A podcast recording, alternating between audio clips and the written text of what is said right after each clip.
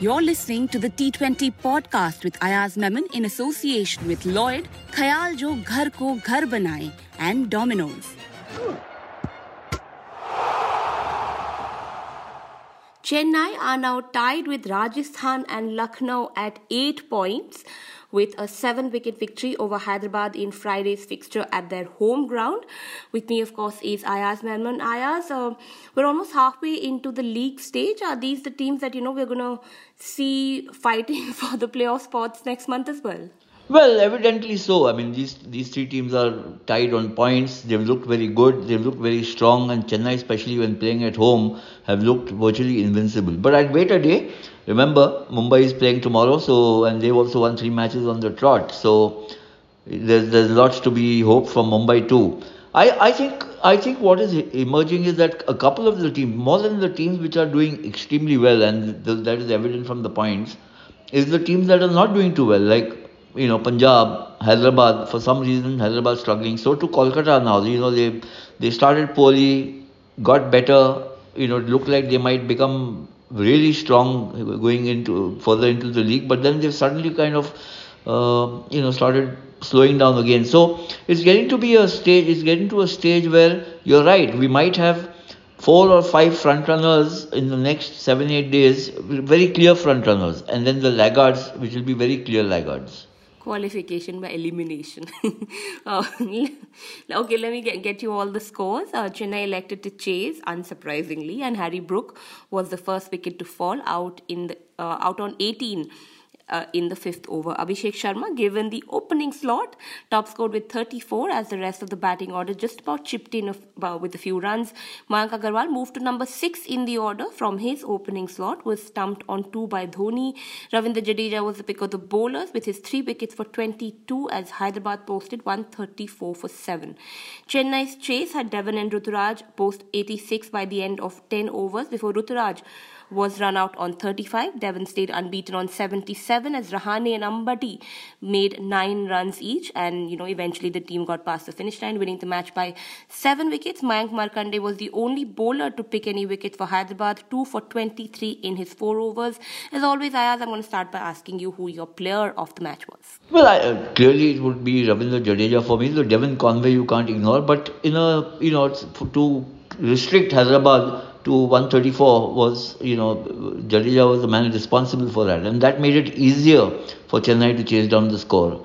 Uh, you know, 20, 25 runs more could have made it a very, very tight match because you saw Markande bowl. I thought Markande bowled extremely well, but of course he finished on the losing side, and you know then he can't get the accolade of man of the match. Just wanted to talk about Chennai. I think we've spoken about this in past seasons as well, actually.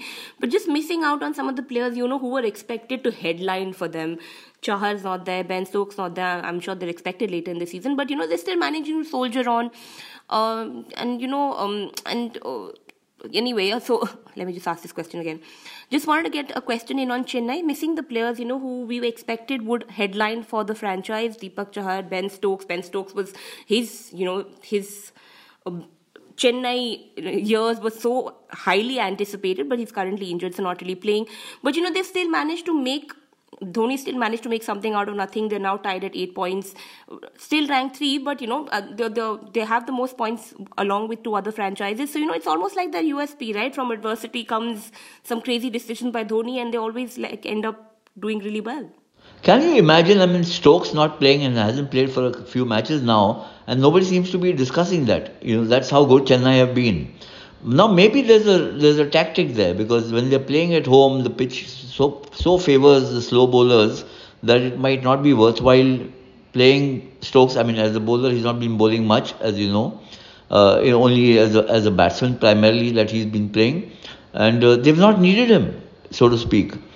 So I don't know whether it's it's to do with workload management or it's to do with the tactics that we'll keep him out of matches when we're playing at home because there's so much talent otherwise available, and then unleash him in the matches when we are not playing at home. It it could be, but the point I'm trying to make is that when you get a guy like Ben Stokes in your team, everybody, the Chennai fans and cricket fans, will be waiting to see him in action. And here's Chennai going around merrily without him winning matches and nobody's even saying, you know, where the hell is Ben Stokes?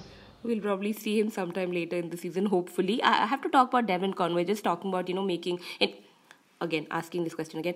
Uh, I, I have to also ask you about Devon Conway, uh, uh, bought in the 2022 mega auction at his base price of 1 crore, scored at an average of 42 last season. I think he just played half the matches. And this time around as well, he is the team's highest run scorer, 77. You know, he scored today as well. So that's like one solid spot locked in for Chennai. Yes, it is. You know, I mean, when he was bought by Chennai last year, a lot there was some tongues wagging uh, because he had, he actually made a mark as a red ball cricketer. He started off extremely well in Test cricket, and then he started getting into the into white ball cricket also. But nobody, he was not, he didn't have that star quality, so to speak. But you know, gosh, he's making runs, and you, you don't need star quality if you're winning matches.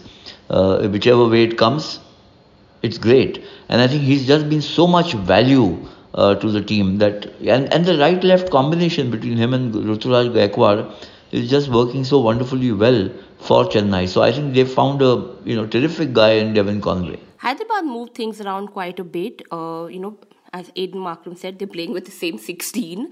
I don't know if uh, captains are going to be announcing their scores like that now.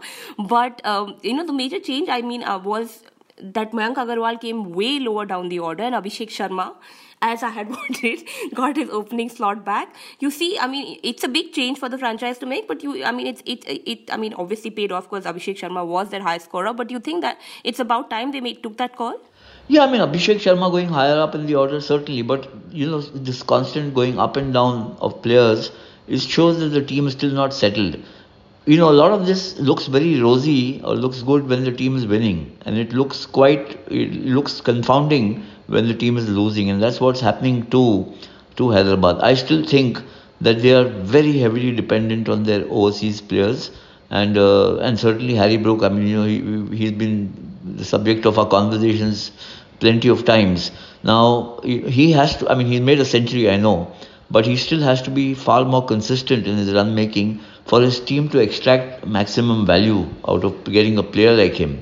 And Aiden Markram also needs to kind of, you know, he's he's looked good in a couple of matches, but not consistently good, especially in big matches against big teams like Chennai when you're playing in the south or playing away matches these are the guys who need to come good for Hyderabad to remain in contention. Yep, let's go to the one player who's actually worked out for them from one Mayank to another, Mayank Markande. Didn't start the season, uh, you know, uh, for them, but he's the highest wicket taker already. Got uh, he's got eight wickets so far. Only wicket taker in today's match uh, as well. Yes, and he's he's been so impressive. You know, his control, his line and length. He's just such a tight bowler. He doesn't concede too many runs. He picks up wickets and he's the kind of yeah i mean look he, he was offloaded by mumbai. You remember he was playing for mumbai some time back. And uh, he's he's been of great value for hyderabad. But they, i think they need more wickets from washington sundar.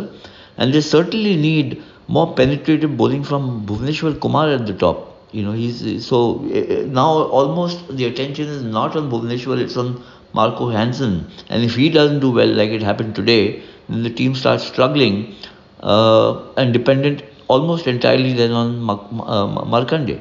We're also entering, like I said earlier, we're entering the second half of the league stage. You know, this is also where net run rate becomes a factor because only four teams do move on to the playoffs. And you know, in Delhi's game yesterday, even in today, uh, in Chennai's game today, you sort of knew the result. You know, knew what was going to happen, but you didn't see teams really push for that. You know, that big win. So then, you know, they pick up that net run rate because Chennai stays number number three in the standings despite the win because their net run rate is not as high as uh, I mean Rajasthan are at a solid 1.043 Lucknow 0.709 so you know I mean net run rate I mean is it too early to be talking about net run rates or should it already be a factor for teams well, it, it, it, depends. It works differently for different teams. For instance, for Delhi, I mean, they hadn't won a single match, so you know more than the more than the net run rate, they had to get points on the on the on the table.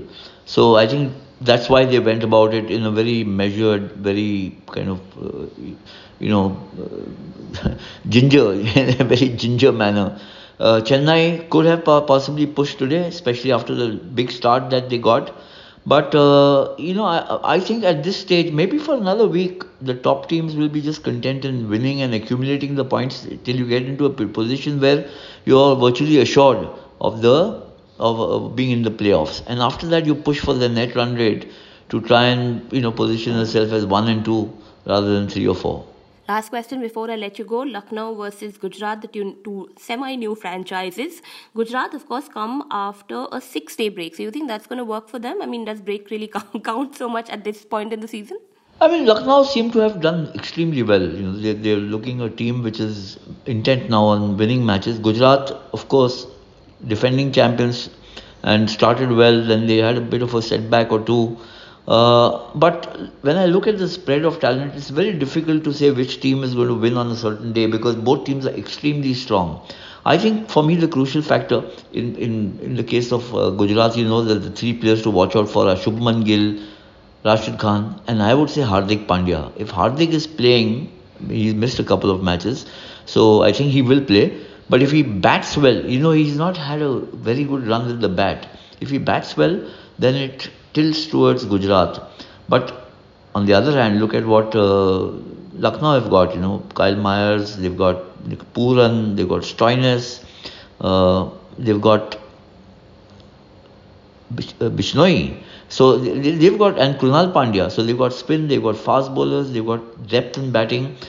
KL Rahul getting runs too. So it's it's going to be a very interesting, engaging match between two really strong teams. Let's see how that one goes. That is, of course, the uh, evening fixture, and we will be back with the result of that game with Ayaz tomorrow. Thank you. Thank you. Bye bye. That was today's episode of the T20 podcast with Ayaz Memon in association with Lloyd, Khayal Jo Ghar Ko Ghar Banaye, and Domino's. This is a Quint original podcast, executive produced by Shelly Walia and Ritu Kapoor. This episode was hosted by Menra Dorji Sahani, produced and edited by Pratik Lidhu and Anjali Palod, and a special thanks to our guest Ayaz Memon. Stay tuned for our future episodes on your preferred podcast app. You were listening to the Quint's podcast.